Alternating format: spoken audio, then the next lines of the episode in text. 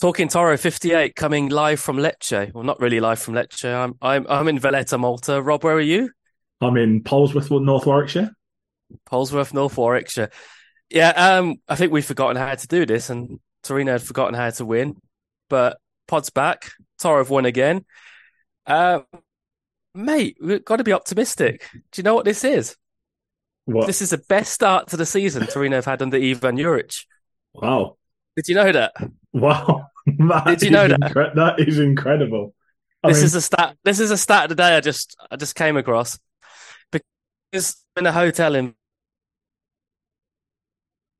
in this hotel room at this time of year. Well, not this specific room. A bit weird, but it's this specific hotel for um yeah about ten years. And Torino always win when I watch a game in this hotel room.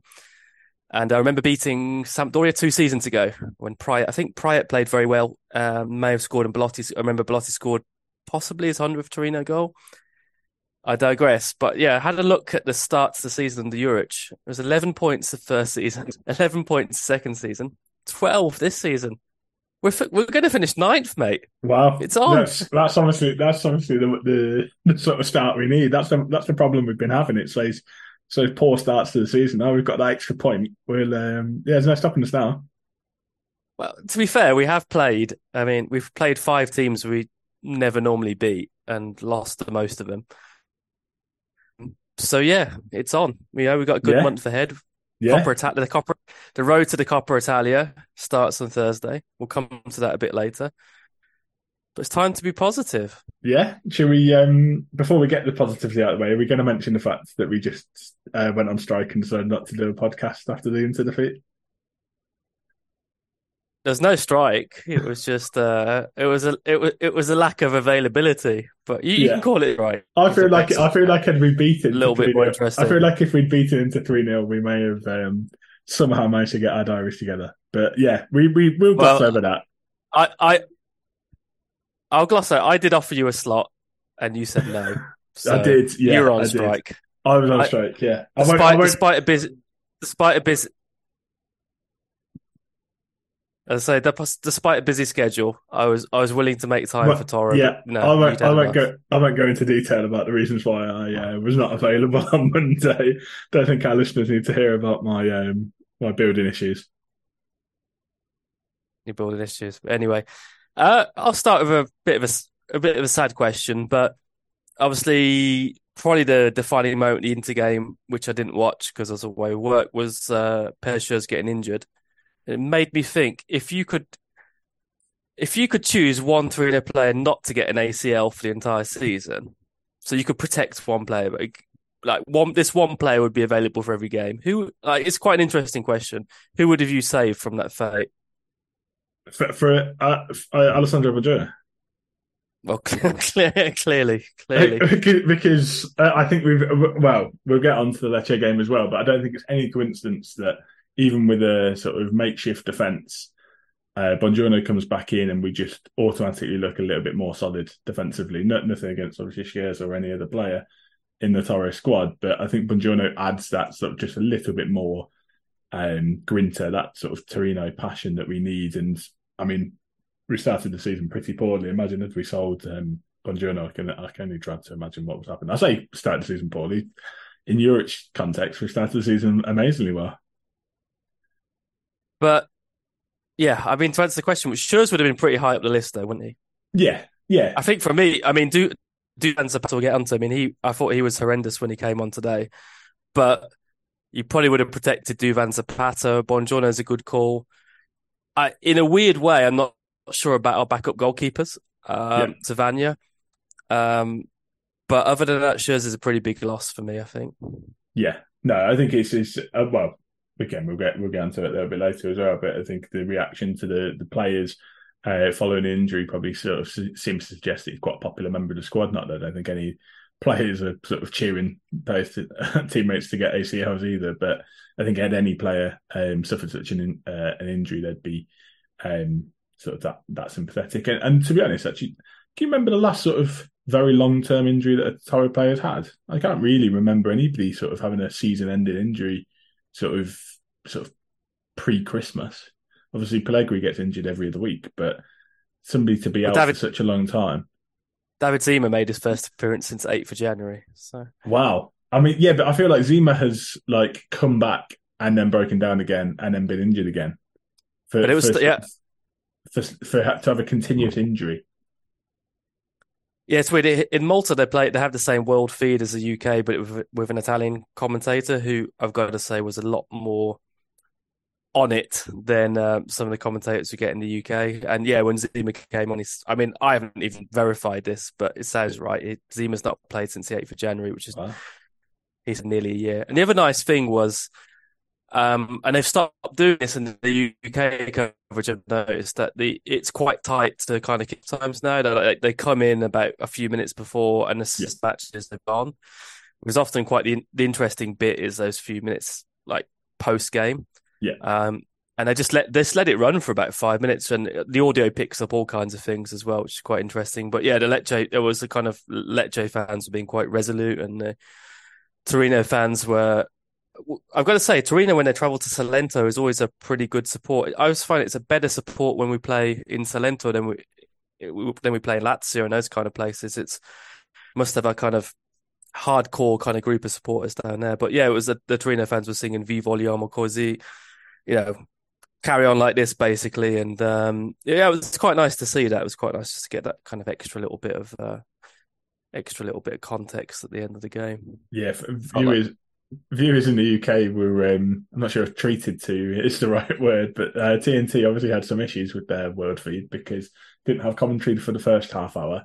Then they completely lost coverage at all. Uh, blessing. So That's a missed, blessing, so, isn't yeah, it? so they missed. So I, am pretty sure they missed the goal. I had to watch it on a, um, yeah, uh, a gambling uh, site that is not too uh, you're not too fond of because owned by the owners of Stoke City. But yeah, that is where I saw the goal, and um, yeah, they did manage to sort out their issues uh, by the second half. Unfortunately, it was no no. Um, I might call him Patrick Dempsey, but that's that's the guy from ER, isn't it? Paul Dempsey. There's no Paul yeah. Dempsey. Um, and yeah, I think they is it no, it's Grey's Anatomy, isn't it? Not, yeah, and this has turned into a very different podcast. Um, but yeah, no, they, they, there was something. Can't remember what, but within five minutes, the commentator had made quite a clear error in sort of getting sort of a name wrong or, or, or sort of position wrong. Oh, that was it. I remember Tameze came on and they said um, central defender Adrien Tameze. Has been of late, my friend. Yeah, exactly, exactly, exactly. But I feel like that's I feel like his entire career where he's played in midfield probably is the, more uh, compelling argument for his position. Yeah, I'd say I. I mean, in a nutshell, it was it was not a bad game. It was relatively entertaining. I thought. I, I sat there in the second half, and I don't know if I'm slightly kind of beaten up from six weeks of and more of working pretty hard, but I didn't ever feel Lecce were going to score. I was pretty kind of confident we were going to hang on. Okay, you never know, but it was a but it was also the classic kind of performance when you're on a bad run. You don't often turn it around by winning three 0 and playing like Brazil in 1970. You've often got to grind it out, um, go back to basics. And Juric picked a kind of very back to basics team, in my opinion. Um, but I think it's a kind of really good spring springboard win. Um, but I never really felt, apart from maybe the first 20 minutes where I think the game could have gone anyway, but I, I didn't really feel Lecce pose that much much threat. And I got to say, I think the first twenty minutes of the second half, maybe Salernitana aside, but they Salernitana were so bad when we played them, it doesn't really count. But I think the first twenty minutes of the second half, the best we played this season, most controlled, and probably should have got the second goal during that period of dominance. Yeah, no, I agree. That's, that's probably the, the period of the of the game which I was able to watch the sort of most in, uninterrupted and uh, on a an actual TV screen rather than a phone screen. And yeah, agreed. We looked looks like a competent football team. I get, I mean, and I mean, going back, obviously, we didn't really do a, a podcast on Inter. I actually thought we didn't look too bad in the first half against Inter. Um, this team's problem, I think, is is sort of resilience and sort of knowing how to uh, respond to adversity.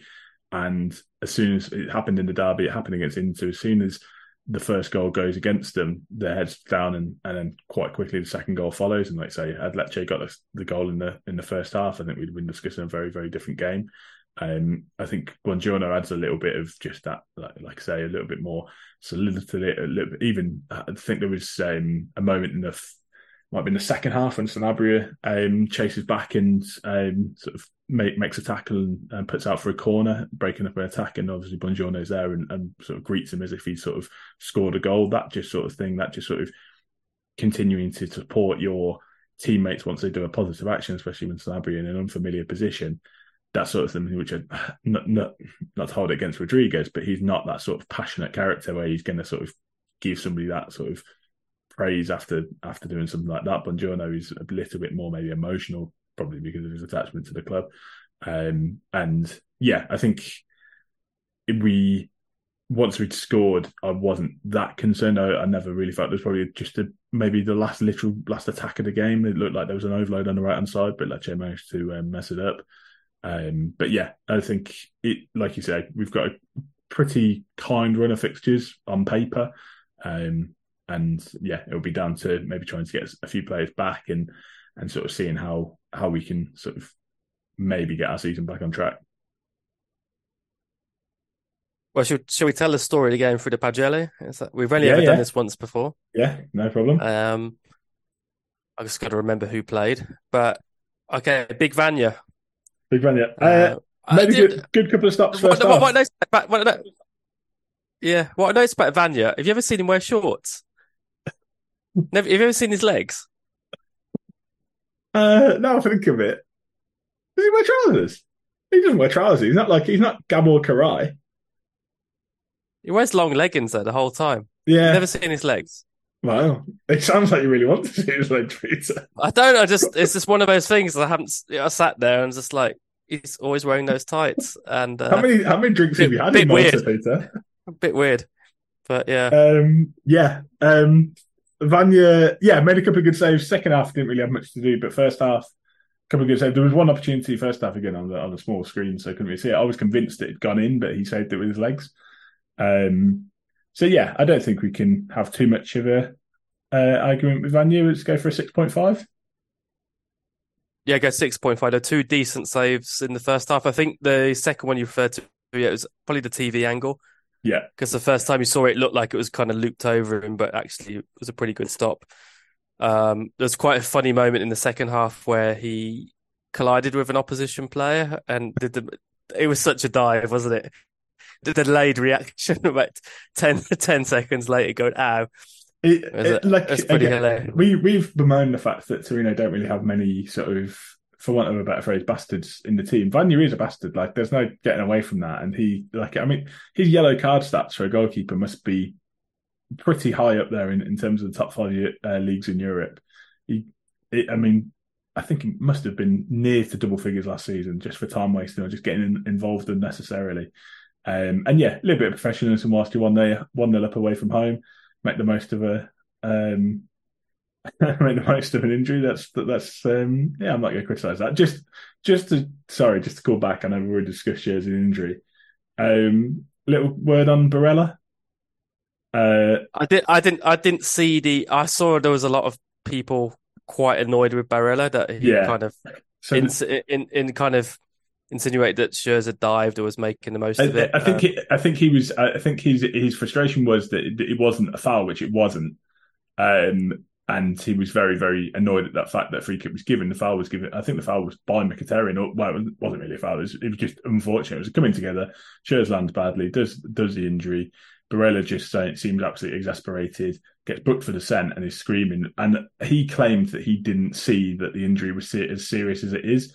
Now, I'm not an optician, but he's five yards away from him. Um, he's facing him, and Schuurs is quite clearly screaming in pain. Um, if Barella didn't see that, then I'm not sure he should be on a football pitch. Um, so yeah, there was a little bit of talk that he sort of apologised to to Juric as he came off. Um, but yeah, I feel like the apology probably needs to go be going to Puskers. But anyway, not a big fan of not not a big fan of Barella. He's, he's annoying like Verratti. But um, anyway, moving on. Um, right-sided centre back, Vojvoda. Yeah, that came out of nowhere, didn't it? I saw it in the uh, predicted teams uh, sort of either yesterday or this morning. But yeah, it did seem to come out of left field. Uh, probably speaks volumes. Li- literally, it literally came from left field. probably, probably speaks for um, for Sazonov's performance against Inter off the bench. Um, but yeah, uh, a sort of a available uh, centre back was was not preferred. But yeah, I, I, again, I don't think he did anything wrong. I don't think you could uh, have any arguments. Um, the way that obviously we we play and and sort of try and get overlaps potentially from that sort of right side of centre back position, having a genuine fullback there isn't the the worst idea in the world. So. Um, yeah, I think it works quite well. I'll, I'll give uh, a six for for immersion it's getting very boring. I'd give a six as well. Yeah, I thought he, I thought he did well, and I actually think it's a little bit more progressive to have someone who's not necessarily um, an out and out defender in that position. I thought he kind of came out with the ball quite well a few times. Um, when he was sloppy, he was actually he's got that kind of recovery pace and energy to make up for it. So when he did make a mistake, it wasn't particularly fatal. Yeah, six of them. Um, probably and then just sorry, just to go back on, on that for a second. Probably one of the frustrations I think we've mentioned in previous pods that that Aina and and Singo never uh, made an appearance in that position. Maybe because there was no need there. But Aina's played on the right of a back three in the Premier League. Singo is currently playing there for Monaco, I believe. Um, whether that's a missed opportunity that you had players with those attributes who maybe um, crossing wasn't their their best attribute, but they still would be able to add uh, something in an attacking sense more more than more than Gigi potentially, but obviously uh, uh, Juric's his hands are tied a little bit, and he's had to sort of rely on the players who are available. Um, man of the match probably Alessandro Buongiorno. Yeah, probably um, probably time to to mention my uh, my anecdote because after he scored, I did send you a um, a betting slip that I'd had a, a little free bet uh, win on Ro- Buongiorno to score. Robert Tonali over there. yeah, exactly. I mean, me, Sandro, uh, Nic- Nicola, and the Nicolas were, uh, yeah, we are just hanging out in the WhatsApp group. But, um, but yeah, no, I, I, told you there was a funny story about it, and I'll, I'll leave it for the pod. But I had a dream last night that he scored. but so when I woke up, I was like, oh, I've got this free bet. I'll whack it on Buongiorno to score. And obviously, when it happened, but just to add a little bit more in about the dream, uh, I was in the away end at Lecce as I've been before. Um, and it was, so it was quite clear in the dream. And I was like, I wasn't even 100% sure if Buongiorno was fit. So I was sort of like double checking, obviously, that he was in the starting lineup and that he started and put the bet on. And the, the funny thing in the dream was that he scored the, the, the consolation goal in a 4 0. Uh, they were 4 0 down, scored a consolation, but still celebrated in the same way. he did the little morning coffee uh, routine, uh, which, yeah, which morally made it stand out a little bit more in my dream. But yeah, um, yeah, thanks very much for that, Alessandro. You, you genuinely really tried really hard. Ever, ever since what? I've criticised him, he's he's become what? quite a key member of this team. How much did you win? It was seventy pounds. Wow. So might be uh, might be might be a drink in that for you at some point, Peter. The Italian commentator, um, when he scored, went "Buongiorno cafe." so there you go. Yeah, still not still not giving me enough for me to drink coffee, but um, yeah, I might I might treat you to a coffee at some stage. What are you giving him then? Uh, Seven point five. I thought without the goal, I thought he was um, just. You could tell that we've missed him so much. Just his aerial presence in the box, just the way that he sort of sometimes he, he went out run in the second half, and he just adds so much to that team. Um, I think, like on a technical level, uh, physical level, he's progressed so much from the the player that we saw even this time last season, where I might have criticised him. I think I can't remember, um, but um, yeah, no, this this team uh, I think we've seen ever since he got injured against Lazio has just been almost non-existent. Come straight back in. Obviously, not the only reason, although he did score the winning goal. But uh, yeah, had he not, I mean, had he not been fit for this game, like I, I dread to think what the what the starting lineup would have been in, in a defensive sense. So imagine Vojvoda still would have been there. Sazonov, I suppose, would have came in. But yeah, just definitely um, we, we miss him when he's not there. I'm going to give him an eight because I think Oof. the leadership uh, yeah, made a big difference. All right, the next player, uh, it's quite interesting again watching Italian TV. You know how in um, English commentary, there's certain players that always, when they get the ball, it's always the first name and the second name. Yeah. And it, every time this player got the ball, it's Ricardo Rodriguez, Ricardo Rodriguez, Ricardo Rodriguez. It's just like, calm down.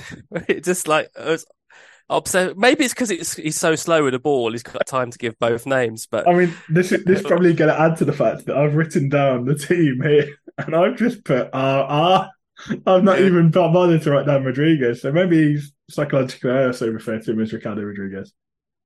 Yeah, I think. Uh, yeah, I think it's a six and a half for me. It was a classic. Made fouls when he needed to make fouls. Um, very steady positional play, great distribution, okay. Um, but I thought he had a good game. I just, I don't think really since he since under Juric, I don't think I could even remember one poor game that he's had. He's just missed the consistency. His hair's never out of place. He, like a, I may have sort of slightly criticised in, in terms of leadership earlier, but he is sort of probably the I think once we look back at Juric, if this is the end of his um, sort of time at the club at the end of the season, I think Rodriguez will probably be the sort of almost the, the poster boy for that era. Just the way that he came in was totally unfancied, so close to leaving the club, um, and the previous managers came in sort of found a position in a system, and as well now we've gone on to make over 100 appearances uh, for Torino. And if obviously at some stage, if when he whenever he leaves the club, I think he'll be remembered very fondly, which would never have been. I don't think anybody in the wildest dreams would imagine that in his sort of first season at the club. All right, six, uh, six, Val- six, six point five as well. Sorry. Uh, okay, Valentino Lazaro. I'll go. I thought he was okay. I think he's a little bit timid at the moment. Um, I think we're very short in that position, so we're not kind of maybe rotating as much as we could, even even with kind of options off the bench. He was solid. A bit disappointed with him in the final third. I thought he should have scored um, late on. Um, I think it's a six for me.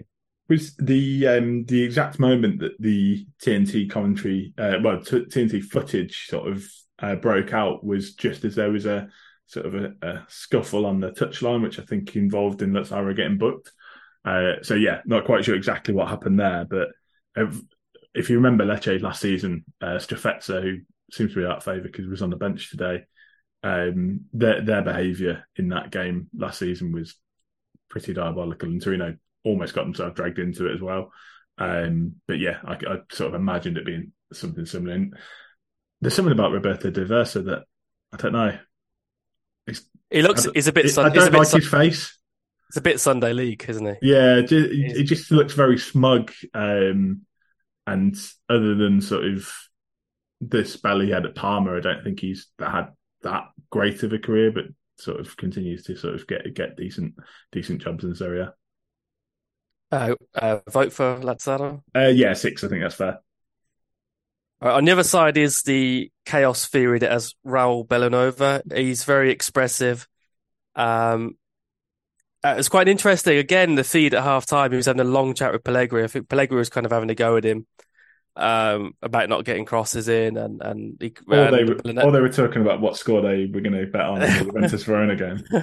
and and Bellanova just kept saying, "I know, I know, I know, I know, I know, I know, I know," like this. Um, yeah, he's a player. I've, I thought he was the the shining light in the Turin derby, which is saying something, but he's a player who's kind of relying on his physicality a bit. I don't think he's really settled into. Um, I don't know. He's just, he just, he's just a very scattergun. He's not really kind of settled down at all. You don't really know what it's going to do when when it comes to him. I'm a bit worried. I worry about him defensively. He did okay. Um, I think it's a six or ten for him as well, but See, official. I wonder whether there was a conversation. I think you've mentioned it on the previous pod as well, whether there was an argument for Bellanova to be the third centre back, other than Vojvoda. I think physically looks more of a sort of central defender build. Um, he's just a physically strong man. I'm not sure how tall he is. I'm not sure if he's six foot, but he's a big frame um, for a young man. Um, so yeah, I wonder whether there was some conversation there, and um, as to whether Vojvoda played on the on on the right wing back position and, and Bellanova dropped further back. But yeah, he, he at least the, the thing with Bellanova, I don't think he's had the greatest start to the career, and I've had some technical issues in terms of his crossing previously, but he does look like he cares, um, which isn't something a lot of this squad you could sort of say in previous games, whether they're just out of form and they're just not feeling it. Um, but yeah, at least Bellanova, he, expresses himself quite clearly as to as to what he's thinking and what he's feeling, and and he's sort of wanting other players to do better. Um, and yeah, I don't think you can criticise him for that. So I'll go for a six point five. Very good. All right, in midfield, um, it was a classic Linetty game. Um, was almost quite happy to see him in there. Uh, he got his customary book, customary booking. Um, kind of constantly around the referee without, without necessarily moaning the whole time, but he seems to like mark the referee quite well. Um, Karol Linetty is Karol Linetty, isn't it? He's he's not the kind of box to box player he was at Sampdoria, uh, but in this kind of game, he's he's very reliable. I think he looks a lot lighter than he has in the past for Torino. He's often, to me, looked a little bit on the bulky side. Um, I, yeah, it was good. I, and I thought he grew into the game. Uh, I don't think I'm going to go higher than a 6.5, but I think he was, I think he was very solid.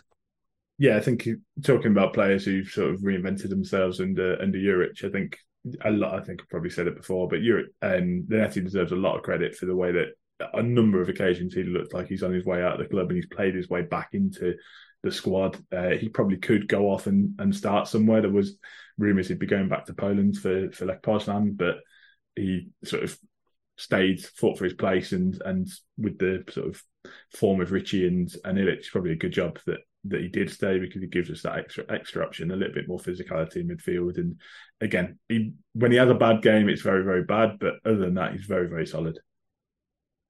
All right, next him was a bit of a surprise. Uh, as the uh, Italian commentator was going. Um, is he the Ilic that we didn't spend 20 million pounds on or 20 million euros on? Um, when he made his debut against Milan, he got a very silly booking early on, which I think conditioned his performance and he got hooked at half time. He got a booking, I think, after nine minutes in this game as well. And I thought, oh, he's going to go at half time. I'm a bit worried about him. He was really good in the first half. I think he's got quite good long range passing, uh, good vision, um, moves uh, moves around the pitch quite nicely. Thought he faded quite a lot in the second half, but it was encouraging that kind of Juric kept him on until 10 minutes to go. Um, I think, yeah, very interesting player. Um, I think it was a six and a half for me. Yeah, no, I think that's fair. I think we've we've bemoaned the fact the fact that we've not had um, sort of players come through for the Primavera, and obviously, usually when you're thinking about Primavera players, you think about homegrown players, but obviously in in the starting eleven, you've got Buongiorno, you've got Gineitis, uh, who've come up through the academy, people who've, who've, been watching them for a few years and sort of find. And the, the really strange thing about Gineitis is he's never even had a loan away from from Toro, who's literally sort of moved straight from uh, playing for the the underage uh, year groups and then and then coming straight into the first team. I think yeah, he is a very interesting player. Um, I'm pretty sure he made his debut for Lithuania before he made his debut for Toro, which I, is probably a rarity in uh, international football.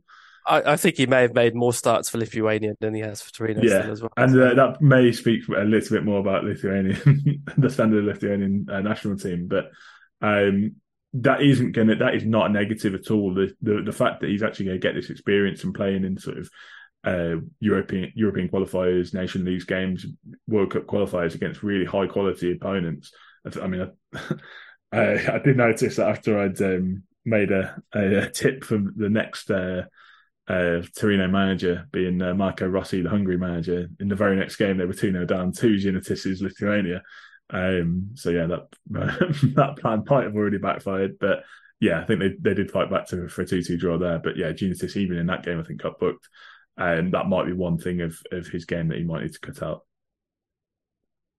Uh, the other midfielder was Samuele Ricci. I tried not to look at the Pagelle before coming on the pod because I didn't want to be influenced, but uh, I did see something, and Ricci got like five and a half. I thought he was good. I and it's all relative because he's been pretty poor this season, but I actually thought he held the midfield together well. He used the ball from the first half. He was always an option. Um, tactic, his tactical fouling was I, it's, a, it's a bit of a horrible thing to say. Tactical fouling was quite good, but I thought he had a more positive influence on the game, and it's he was, yeah, it was a little bit more Ricci than we know and love. Uh, yeah. So I'm going to give him a six and a half. I'm going to go against uh, certain other Torino podcasts and publications.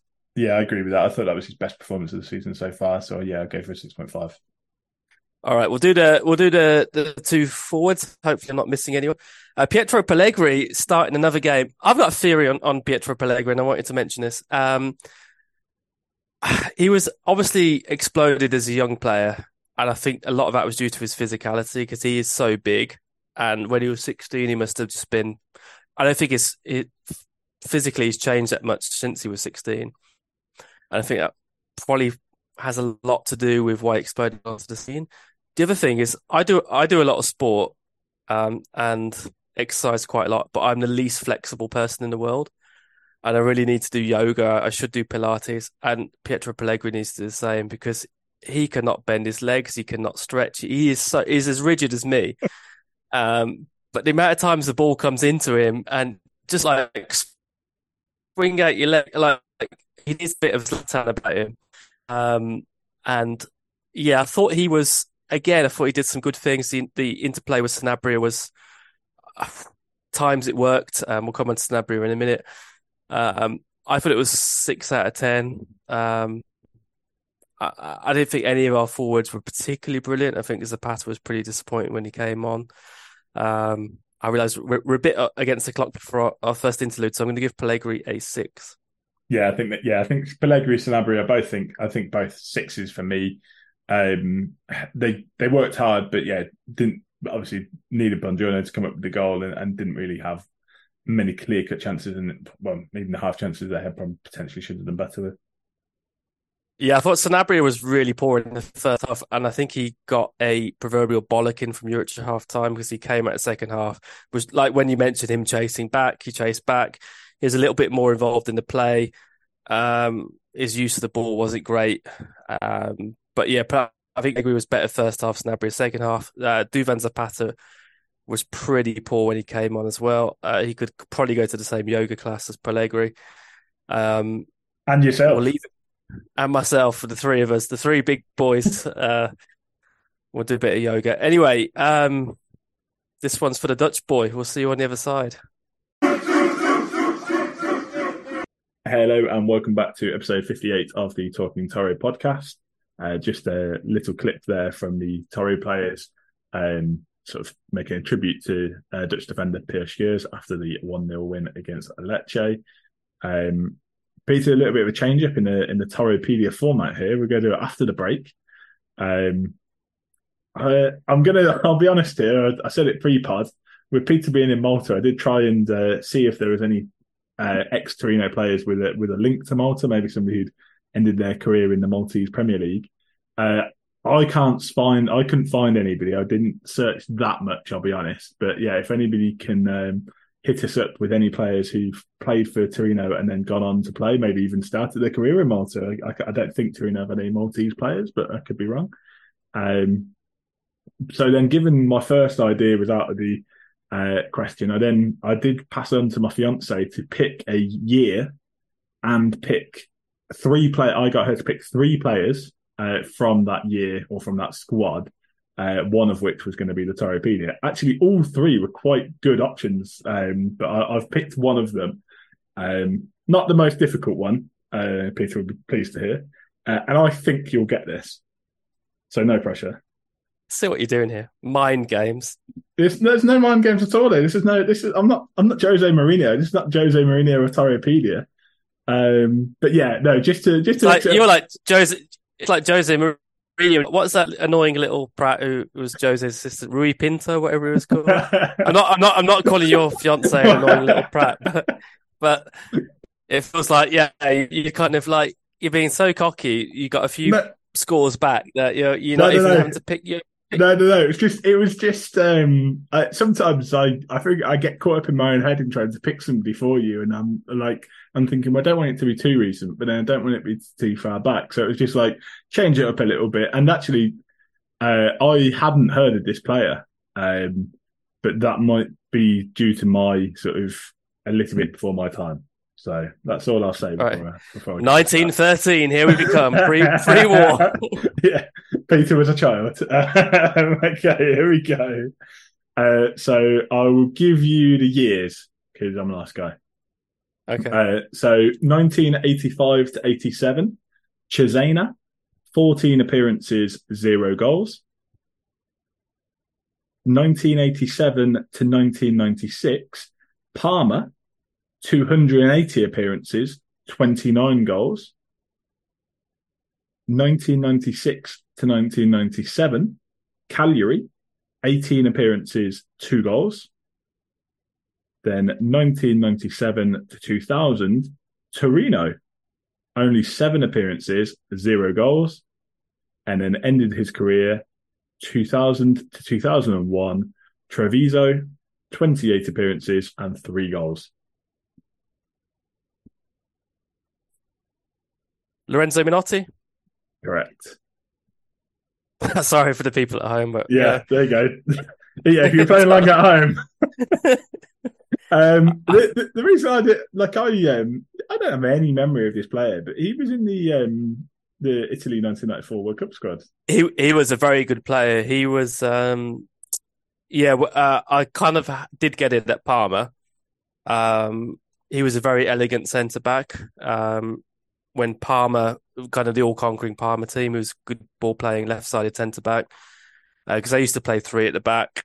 Um, and yeah, when he came to Torino, I think talking of Perr Schuurs, I think he got an ACL around the time he joined Torino. I think they're explaining Um, the, the seven appearances in, over a three year career span as well. Yeah, I, I didn't I didn't remember it being so few, but yeah, he was a very good player. And Torino often had this tendency to pick up players that in the very early Cairo era. I mean, you think of the Recobas, uh, Di Micheles, Stefano Stefano, Stefano Fiore, yeah.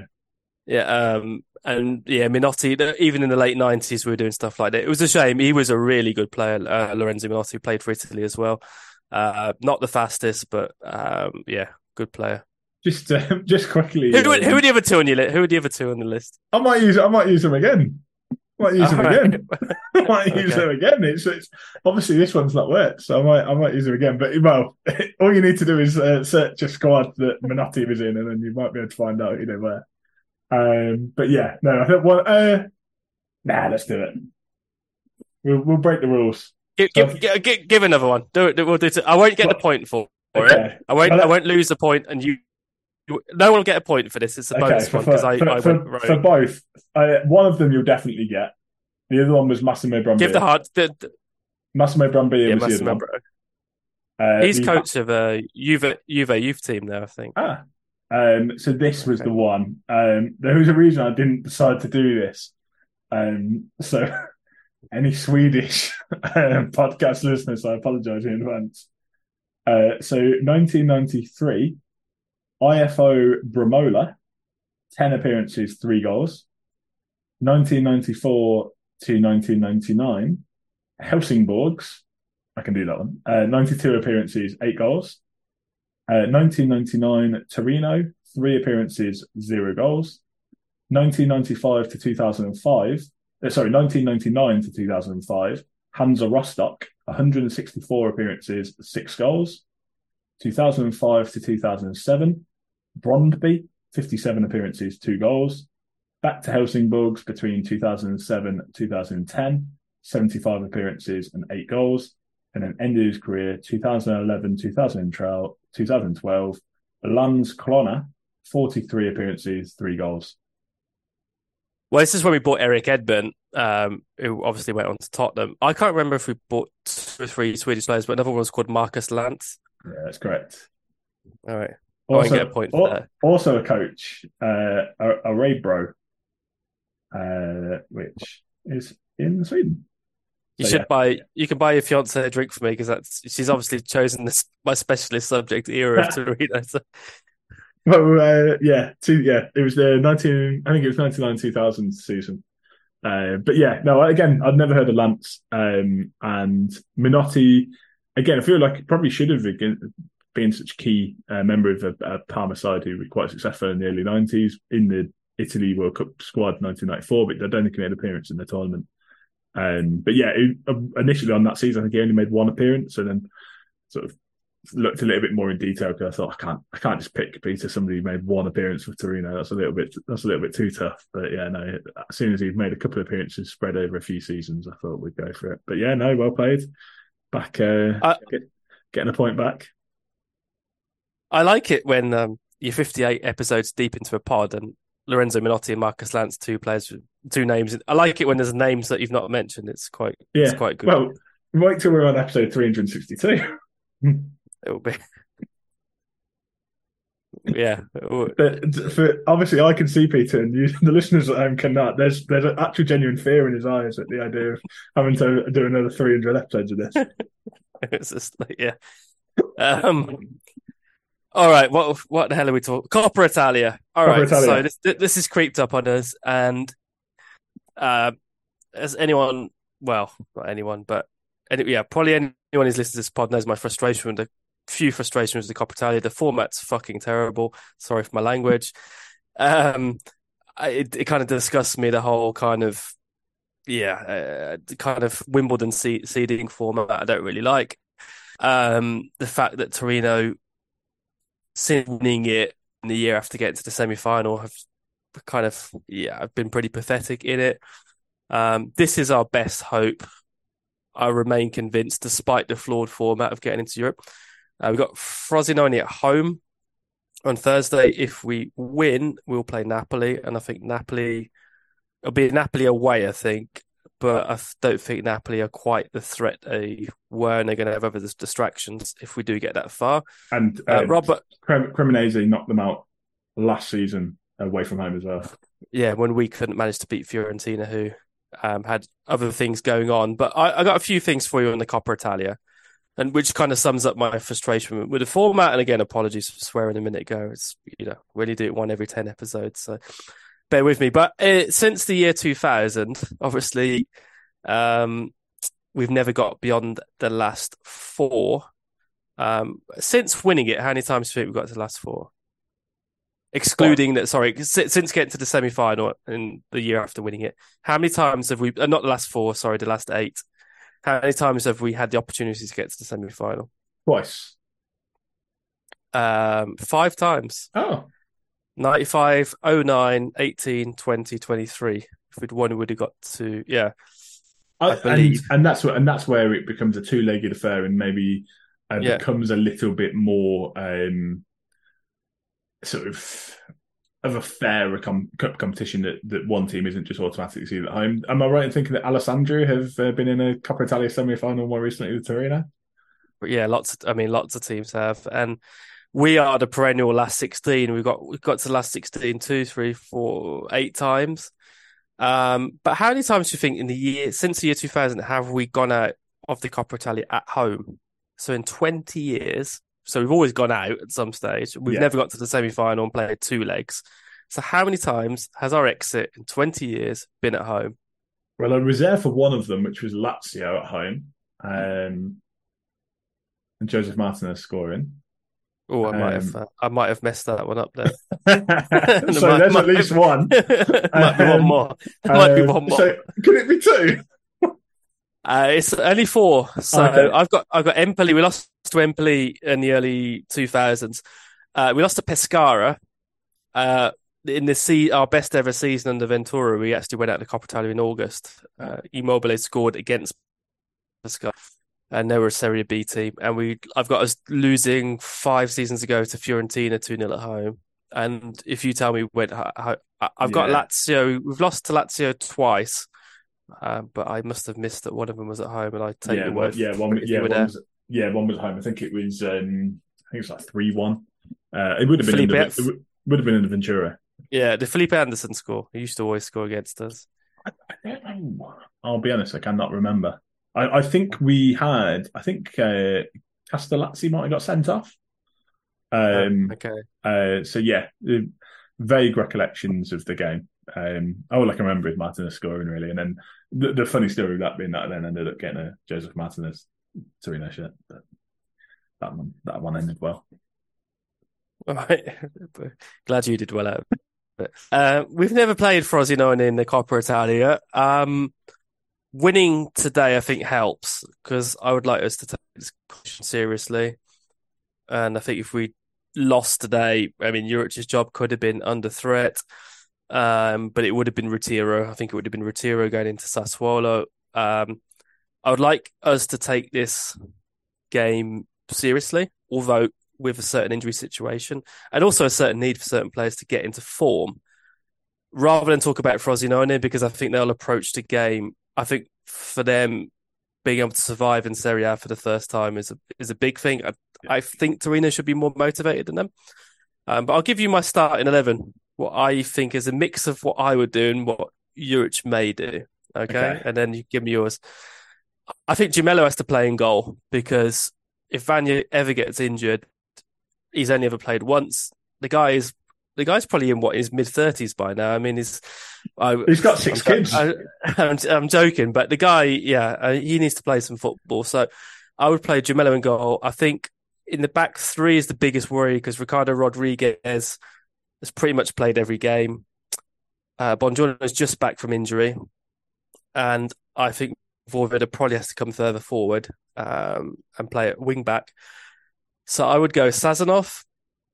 I think N'Guessan makes his debut, and either Rodriguez plays or David Zima comes in, and we try and get an hour out of him. Uh, then the four in the middle is difficult. I think Voiv and because uh, Brandon Soppy's out, uh, I think Bellanova has to play again with Vojvoda as wing backs. So are you are you are you going for um, two up front or two sort of trequartistas and a striker? I, I think the trequartistas will come in and try and get him into form, and I think he'll play. I think Ilic has to play, uh, which means I don't think uh, Gineitis plays because he's a bit similar to Ilic. I don't think Ricci plays. I don't think Tameze plays. I think Linetty plays again. So it's Ilic and Linetty in midfield. And I think he, he will go with Vlasic and Radonjic to try and get him back in form. And I think uh, he'll play Tony Sanabria uh, back in like the last season role. Personally, I'd like to see Yann Karamoh given some minutes. Uh, I do not want to see Dembélé given some minutes. And I think uh, Zapata and Pellegrini just need to given certain injury concerns, not start this game. So I think I don't think that'll be anywhere probably near the team, but I think that will kind of be I think it needs to be that mix of A, get players back into form, B, play a serious team, and C, defensively, we just got to be a little bit careful. Um, because the other thing is Koffi Djidji uh Schuurs out for the season. David Zima is his fitness is really not reliable. Um, Koffi Djidji, I don't know exactly when he'll be back, and if Torino do any business in January, those players won't be ready until early February because we'll do our business on the thirty first of January. So, I think we need to be a little bit. We need to be protective over uh, Rodriguez and Buongiorno for me for sure. Yeah, this um, my team's quite similar, um, maybe in the aspects of what potentially Juric might do, and then maybe very different in things that I would do and Juric definitely won't do. Uh, so I've kept I've kept with the three five two, um, given the fact that it had a little bit of um, well, definitely had some success uh, tonight, and maybe sort of getting the players a little bit more used to that formation. Uh, so I've also gone Gemello in goal, Zima, Sazonov, and N'Guessan in the back. Um, wow. Uh, so then I've gone Vojvoda right wing back. Uh, I've gone for Nemanja Radonjic as my left wing back. You live uh, in the stream. You live in the yeah, stream. I, am never gonna, never gonna give up on this uh, idea. I just think potentially gives another. It, it, when you've got the three central midfielders, that sort of makes that idea a little bit uh, more realistic. Potentially, that you've already got somebody in the midfield who can cover. Radonjic can sort of go and not necessarily have to track back as as quickly. But honestly, he's also trying to get back into favour with Juric, and if Juric is asking ask him to do that role, otherwise he's not going to play for another three weeks. Then maybe he's he's going to be able to do it. But uh, given the I, lack of ability and lack of options at left wing back, that's sort of a an option I've gone for. Can can I flip it? Um, would Nikola Vlasic not make a really good right wing back? Is that not a natural habitat? Very industrious. Yeah. Fit fit as a fiddle. Fit as a fiddle. Um, you know, but can't score or create. He's, he, well, he's re- he's you know, for a wing back, he'd be reasonably good in the final third if you if you got him into those yeah. kind of attacking positions on the edge of the box. Is that his natural habitat, right wing back? Uh, well, I mean, I feel like uh, whoever his manager was at Everton, uh, David Moyes at West Ham, and maybe Juric uh, at Torino must be wondering what on earth happened where he was named the best player in uh, Russia when he was at CSKA Moscow because I'm pretty sure he had a season where he hit double figures for goals and assists. Now, I don't think the Russian league is uh, in the in the time that Vlasic played was that was that poor quality of a of a of a league, but obviously that's he'd already had a spell uh, in the Premier League at Everton that didn't work out went went over to Russia, did really well again. West Ham, for some reason, thought, "Oh, we'll just do the same thing again." It maybe it was just them, but no, it, it definitely wasn't. Uh, and then Torino made the same mistake again. I, I, it's hard to dislike Vlasic because of his indus- industrial nature. He has flashes of sort of you you can see that there's a player in there. I think maybe it's a confidence thing. I think you can you can see sometimes visually that he when um Miranchuk, who was quite often compared to, to Vlasic last season, Miranchuk, you wouldn't know if they were if the team was 5 0 up or 5 0 down and he'd scored a hat trick or he'd not had a touch of the ball. He just looked exactly the same. Nothing really phased him. Vlasic, I think sometimes maybe physically looks a little bit more sort of if he's had a bad touch or he's had a bad game, like he looks like he's got the weight of the world on his shoulders. So maybe it's a confidence thing. And yeah, it's not a terrible idea. I think the the cup game is a perfect opportunity to play players in positions that you wouldn't naturally see them. And especially with our with our injury problems, getting a little like Vojvoda's come in uh, for necessity at, at right centre back, probably did a better job than Tameze did there. So why not use this as an opportunity to play more attacking players in in the wing back positions? That's what they did with uh, Lazovic uh, at Hellas. Uh, he was a winger, and Juric t- turned him into a wing back, and and whether um, that's something that we can look at when we sort of need, especially if Vojvoda is going to have to play uh, in the in the back three for for a prolonged period of time. Um, All right. My my so midfield three. Uh, Ilic, Tameze, Ricci. Um, I think Ichi and Rich, uh, Ilic and Ricci both just need, like say, playing play back him into form a little bit. Uh, I think Gineitis' performance might um, already sort of have um, Juric having him in mind for the for the Sassuolo game on, on next Monday. Um, so yeah, I would maybe I'd like def- I think Ilic will definitely play. Tameze hasn't really had much of an opportunity in his preferred central midfield position. Uh, and yeah, then there's question mark on maybe Ricci Linetty, or, or as, as, the third option. Um, and then up front, again, I've I've gone for your man Jan. Um, I think he, of all the sort of uh, trequartistas, he's probably the most natural player who could play in a front two with another option. He did try and play up front on his own, um, and that did not work particularly well um, last season. But I think he he just dropped off the sort of totally out of Juric's favours uh, uh, and his plans. That Uh, he's been out of favour and he's dropped out of his plans. I don't really know what the reasons for that, whether it's a training thing, whether it's an attitude thing, whether it's he he's not gone to Burnley and that was rumoured in the summer and he's sort of not too happy about it. But I'd like to see Karamoh play. And I've gone for Zapata. Um, we touched on his sort of performance coming off the bench. Didn't look great. Um, I'm not sure how much he just didn't look particularly fit to me. Um, so maybe he just needs some some games in the in the legs, even even sixty minutes, um, and hopefully sort of gets a goal and gets a little bit of confidence back, a little bit more fitness back, and then rest him for the weekend. Yeah, I don't I don't dislike your team. It might even be better than mine. Um, I don't think Karamoh could play with Sanabria.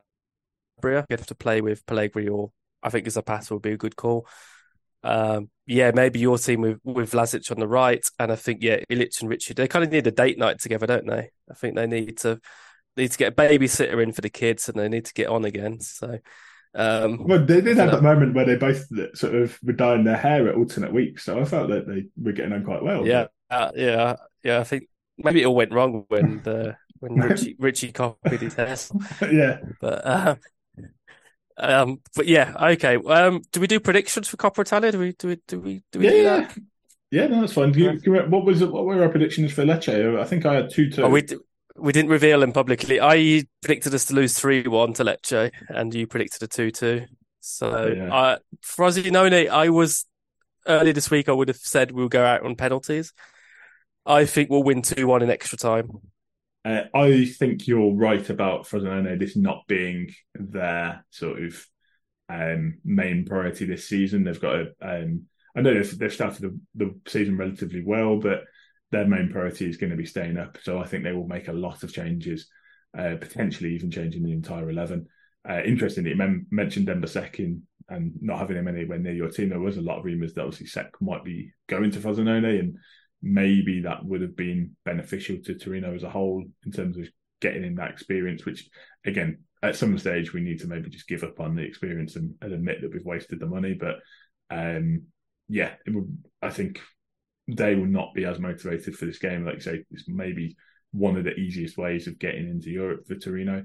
Um, and not only Europe, like the Europa League, like uh, like through the league, really the only sort of potential way you could see Torino getting in, uh, sneaking in is the Conference League.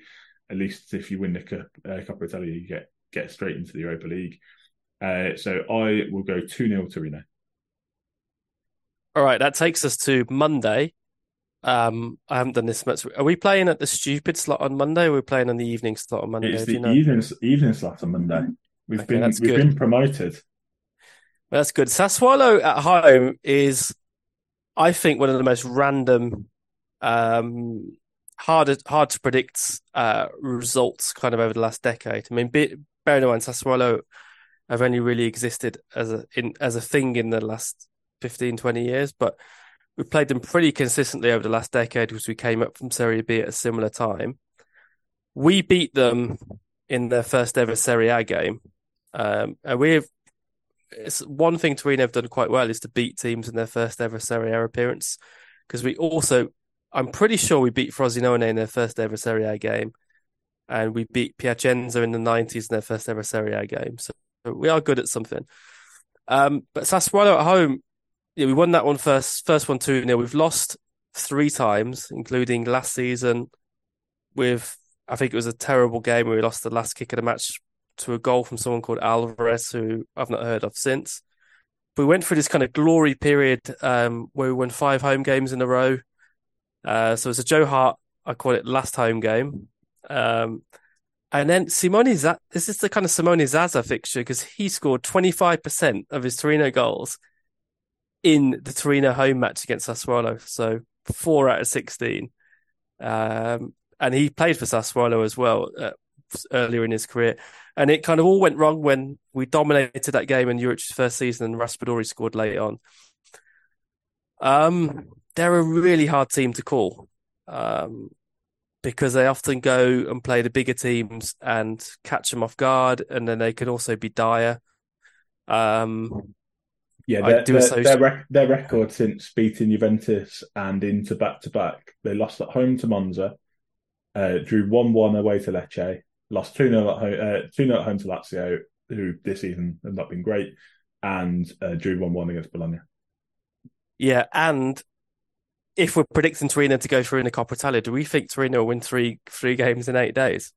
Um, well, I wouldn't count uh, Coppa Italia as being in that three in that, those three games. Um, do we think, do we think Torino win two games in eight days? Uh, two league games in eight days? I, am more I'm more optimistic than I would have been had we lost um, today. Um, this is, I mean, this really is the the run of fixtures that can really get Torino's um, season back on track. Um, in in the league at least, Sassuolo at home, Monza away, Bologna away. I mean, that's potentially even if we get two wins out of those three, that's a, a, very good chance to to sort of get get us back in in the conversation of at least a top ten finish.